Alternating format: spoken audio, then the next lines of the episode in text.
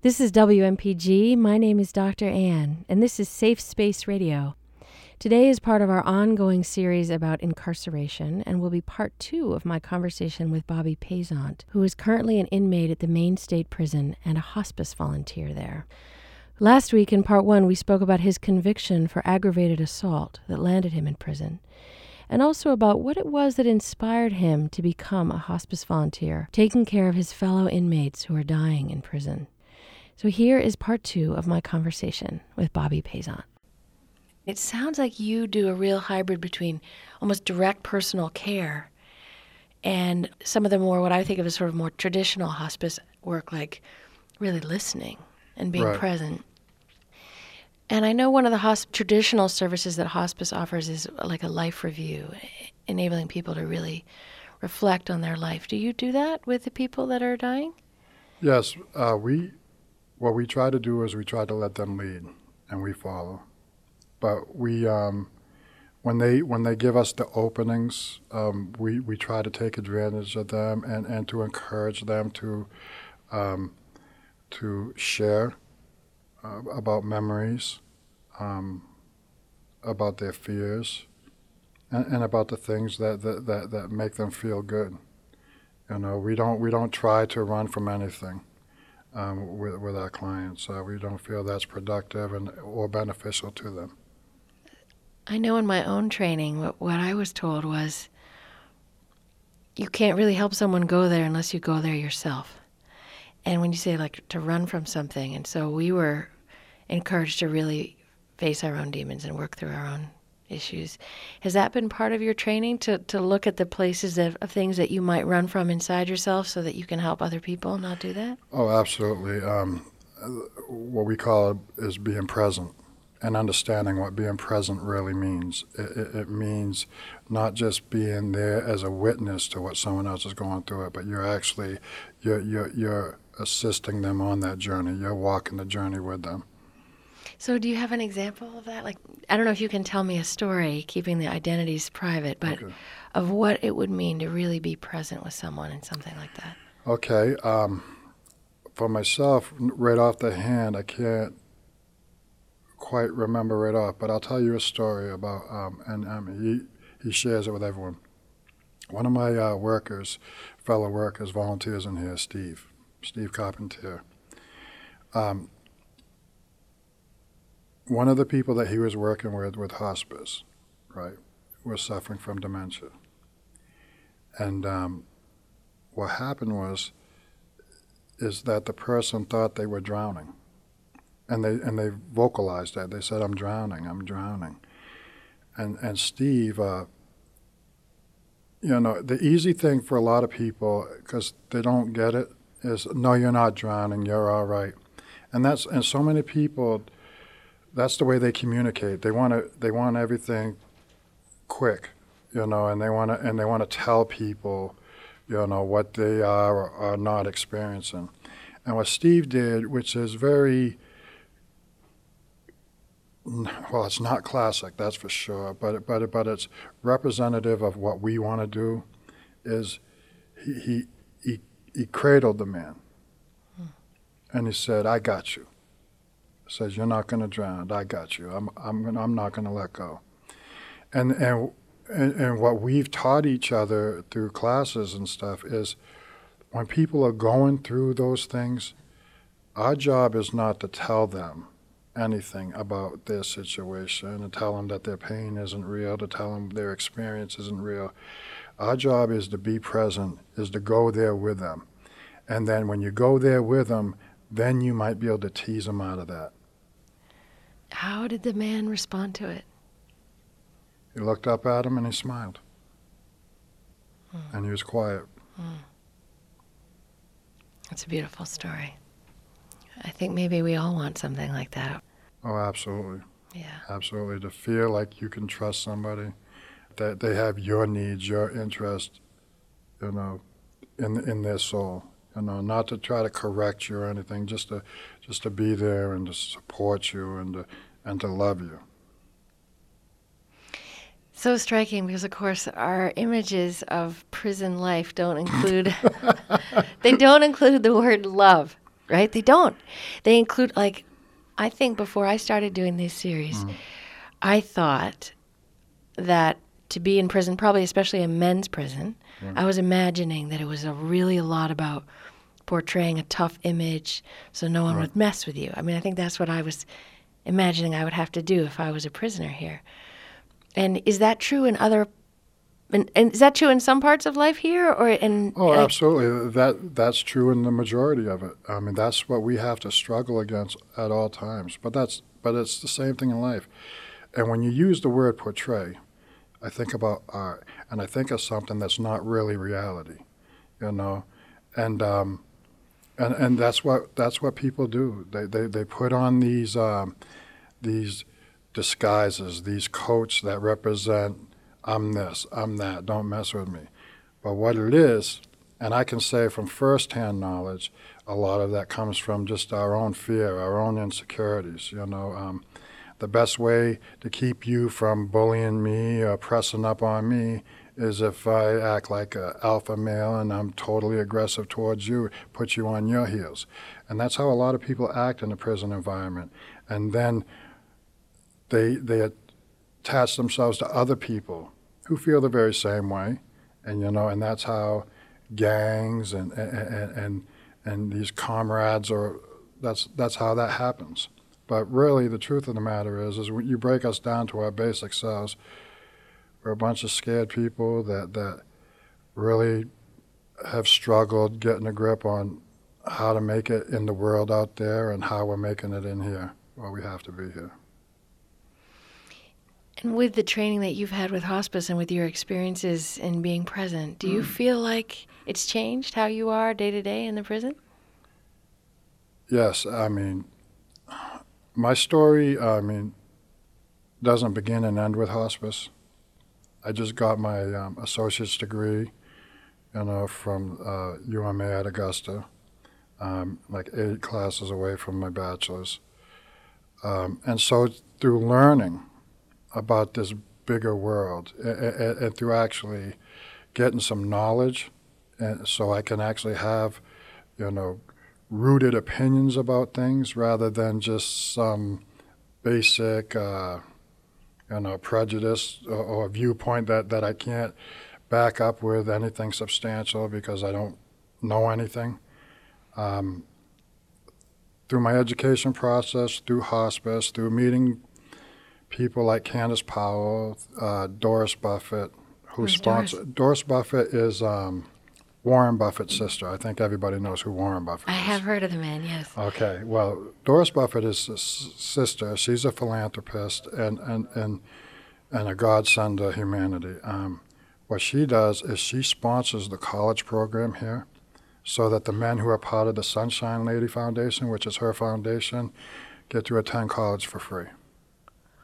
I didn't know that because I was struck that a number of the men in the group Yeah. have just gotten their BA, but it's because of her generosity. It's, It's not a federal pra- program or a state program. No, no, no, it's it's strictly from her.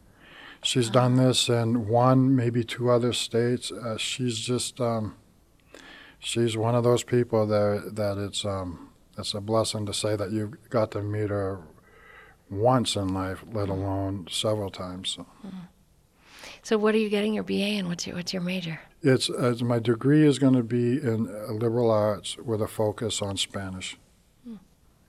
So you said that your your story doesn't begin and end with hospice, and I'm curious if you'd tell me more about your story. So you came in, you came back in in 2005, is that right? Right. Yeah. And it sounds like you've had your own struggles here um, with security. And h- h- h- now, how do you understand that? Like, what what was that about for you? Part of it is the natural course of things growing up. I'm 46 years old now. I started, um, I did my first adult bid when I was uh, 16. And so, I mean, growing up in the system, uh, I went through a lot of time being angry and anti system, anti anything authority. And, uh, and that, that was how I thought and dealt with life for a long time. Uh, you get to a point where you have to, if you, if you're allowed to really see yourself, you, you get to a point where you have to stop making excuses about the things that happen in your life and own that you're a participant. And um, I just got to that point and, and, and got tired of, um, of, of doing time, uh, uh, of, um, of not being able to experience um, being a parent, um, going to graduations, meeting new and interesting people uh, without having the setting of walls, you know. So I just, um, part of it is just getting to that point. It's so um, 12 step, but getting sick and tired of being sick and tired. And, and do you think anyone else can help you get to that point? Like, I'm interested, I'd love to hear your thought on this as a clinician, because that is a, you're talking about a profound turning point in a person's mm-hmm. life, you know, where they decide, all right, I'm going to own my stuff here. And do you think there's a role that someone else can offer in helping someone get to that place, or do you think it really has to come from inside? I I believe that um, you get inspired by people, um, and that's and that's what helps you on that road to self discovery and to change. I don't think somebody, you know, that has a degree, that has a certain amount of technical knowledge, necessarily is capable of of helping a person see themselves. When, especially when the person who's the client um, looks at that person as an authoritative person, and there is no personal connection. Um, one of the things that has made Kandyce, for example, um, so successful here at this prison is because she's so personable and, and she lets you into her life.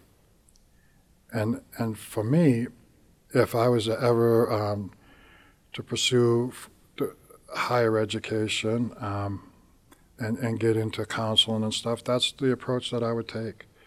Um, I'd want to make connections with people and I'd want to inspire them to be able to think outside the box, you know. And I, I don't think I'd be successful at doing that if I just came at them like, I'm, all right, tell me your thoughts. Or like I know something that you don't, e- like exactly. teaching you something. Exactly. People don't yeah. respond well to that no. no. I've observed this. yes. Following up on that, I want to tell you a story of my own, if I can. Oh, please. Which is uh, before I went to med school, I used to work as a chaplain in a hospital, and I worked with death and dying. That was my interest also. And I used to work on an oncology floor, so I was working with all adults who had cancer, and I mm also worked on an HIV floor.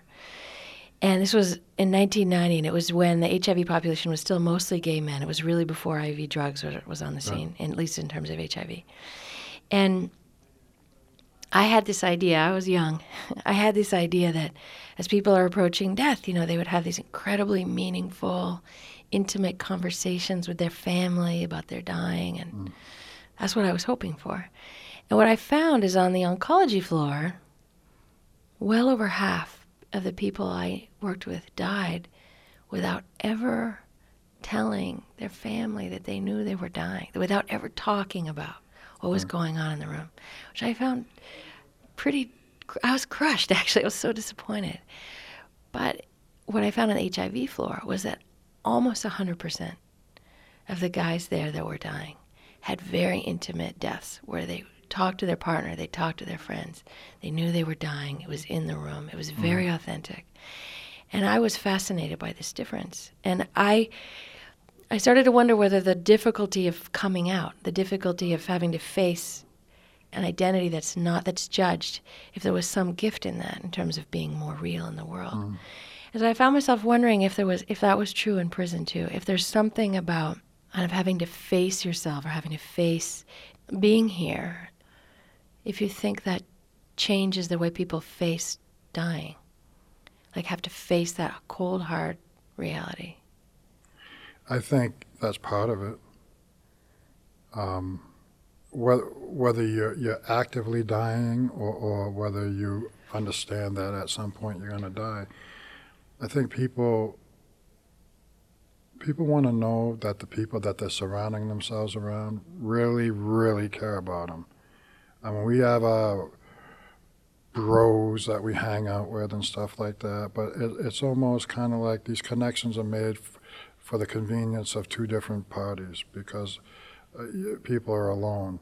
But the truth of the matter is, is you know, people want to be closer to their family. People want to be closer to loved ones or, or, or be able to experience uh, making a connection with someone that could be a loved one. Um, and those are the things that don't happen here. And so every night when people go to bed here, and, and, and, and either you're looking at the uh, ceiling or you're looking at the, um, the, the bottom of the bunk above you, you know, there's, that's when you're really, at those moments, you're really in touch with what's where your fears are and, and, and what you want to do. And people don't want to die in prison.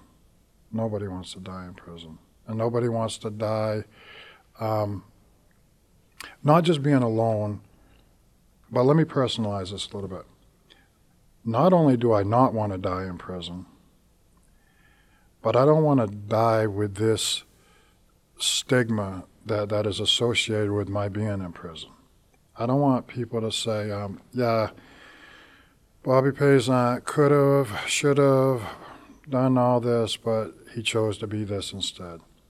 I don't want the um, actions of my past to dictate how I am perceived for the rest of my life. I want the things that I'm doing today to, to, to, to weigh in on that.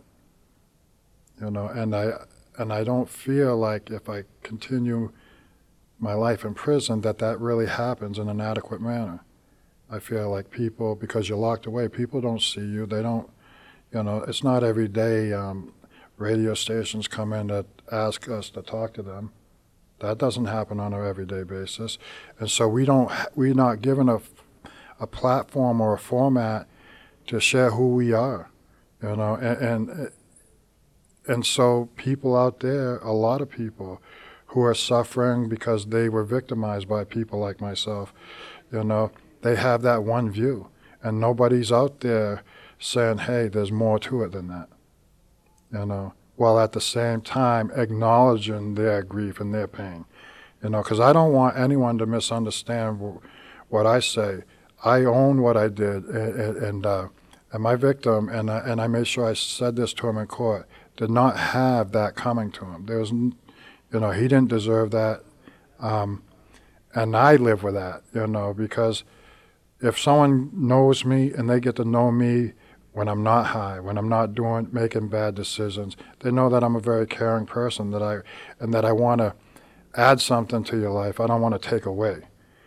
And so to to have become that person that that, that was that was stealing and taking away from people and neglecting the person who I am, my core self, you know, you know that that eats me up.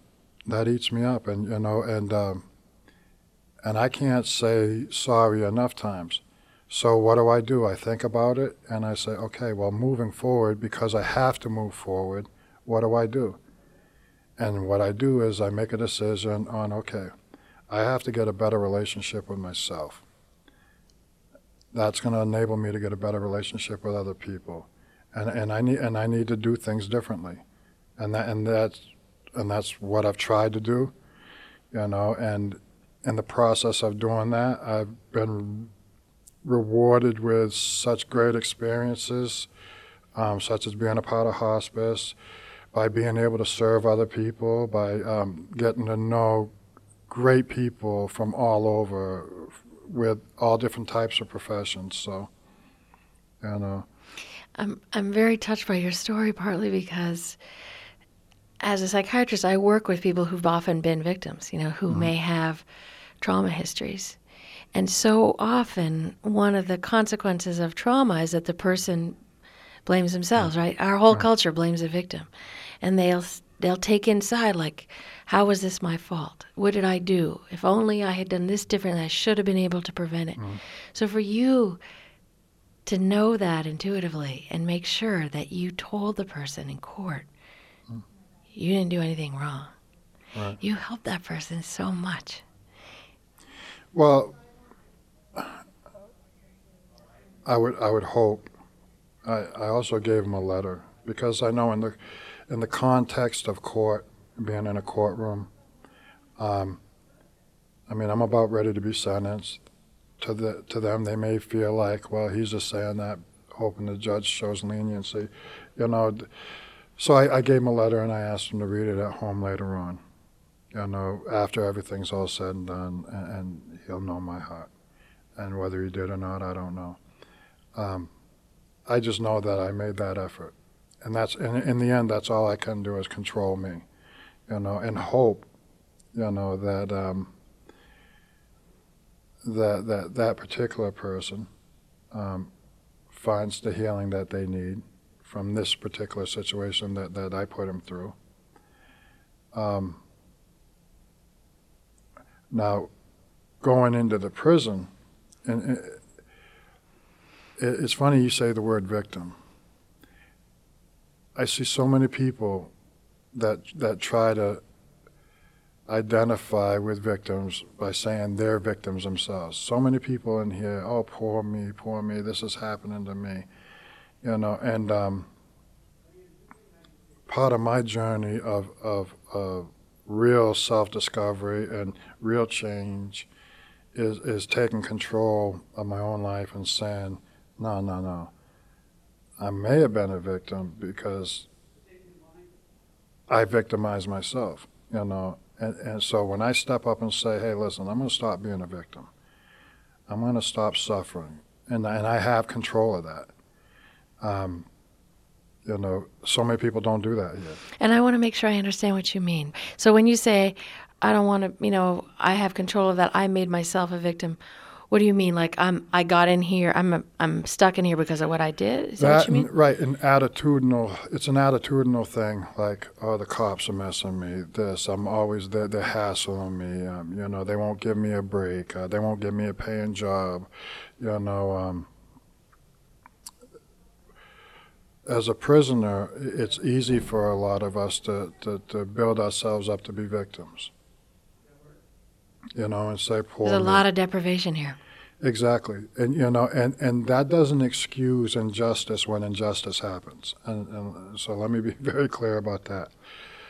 But I also think that that people get used to playing that card. It's like playing the race card, you know.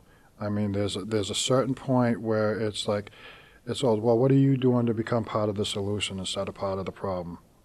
You know, and uh, and that's what for me I had to do in, in regards to to changing my attitude about um, staff, authority, my being a victim in this place. I, I just I just say, hey, listen, enough, enough. You know, I have more control than I'm giving myself. You know, and I have to I have to own that. You know, and hmm. has it made it easier to be here? Yes, actually, it has. I mean, don't get it wrong. I don't like being here. But I am here, and I have a philosophy that um, wherever you are, there you are. And uh, and if I can't find a reason to smile or, or to laugh with somebody, then then I'm, I'm just robbing myself, and I'm really wasting air. This is your life. This is my life. I was asking, I had a chance to talk to Kevin, the new chaplain here. Yes.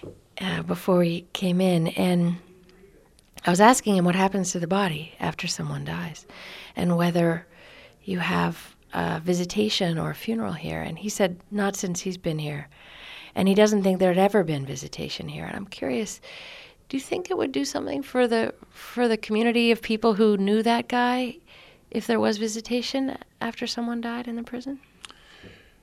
Um, yeah.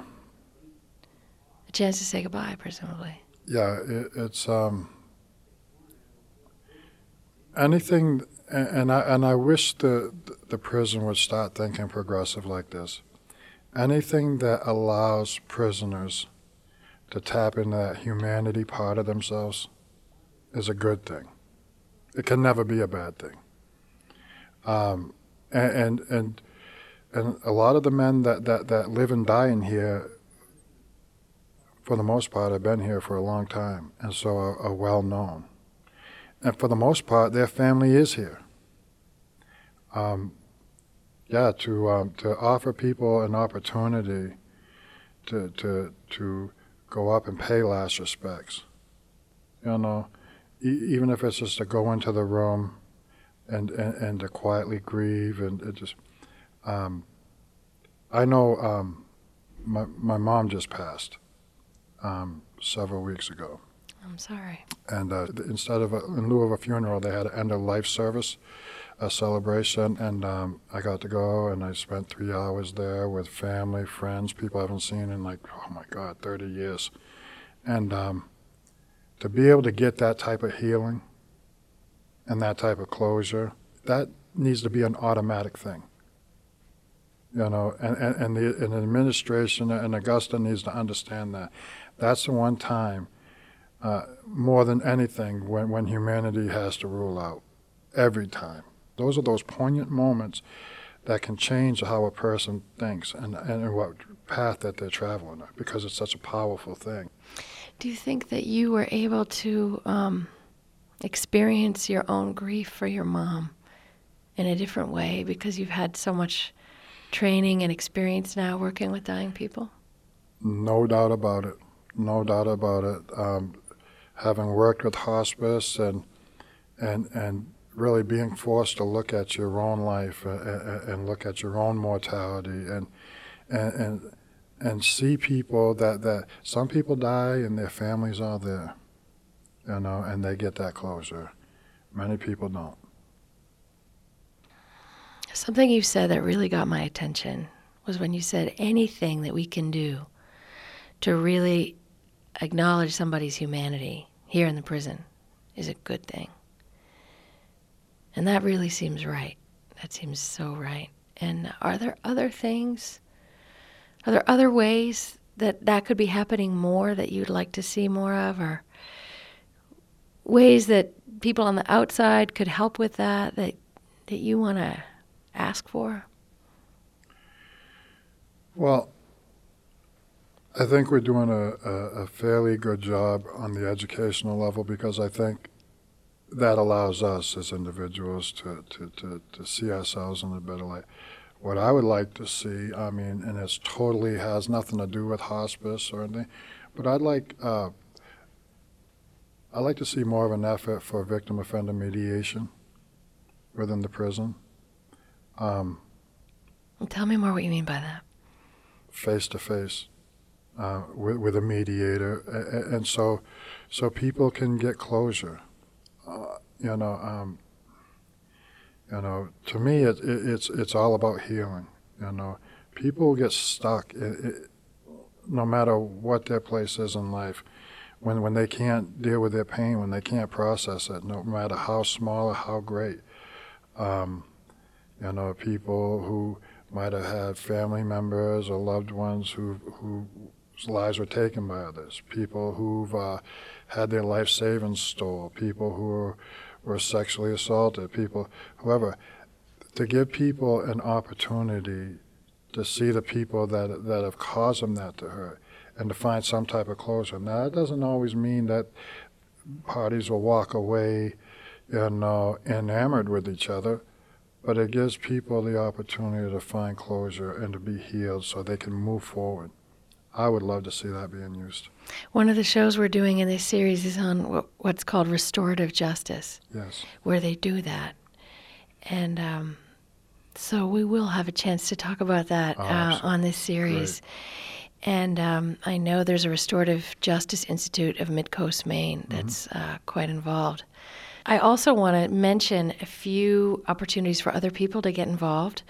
One is Deputy Warden Mike Tausick invited me to give the number for the prison, which is 273 5300, to call him directly. And again, it's Deputy Warden Mike Tausick because he wants a volunteer Spanish teacher and he's also interested in volunteer CBT cognitive behavioral therapists who might want to come in and lead groups in the prison. Yes. So if you are hearing the show and you are moved to come in and do some volunteer work in the prison, I invite you to contact him.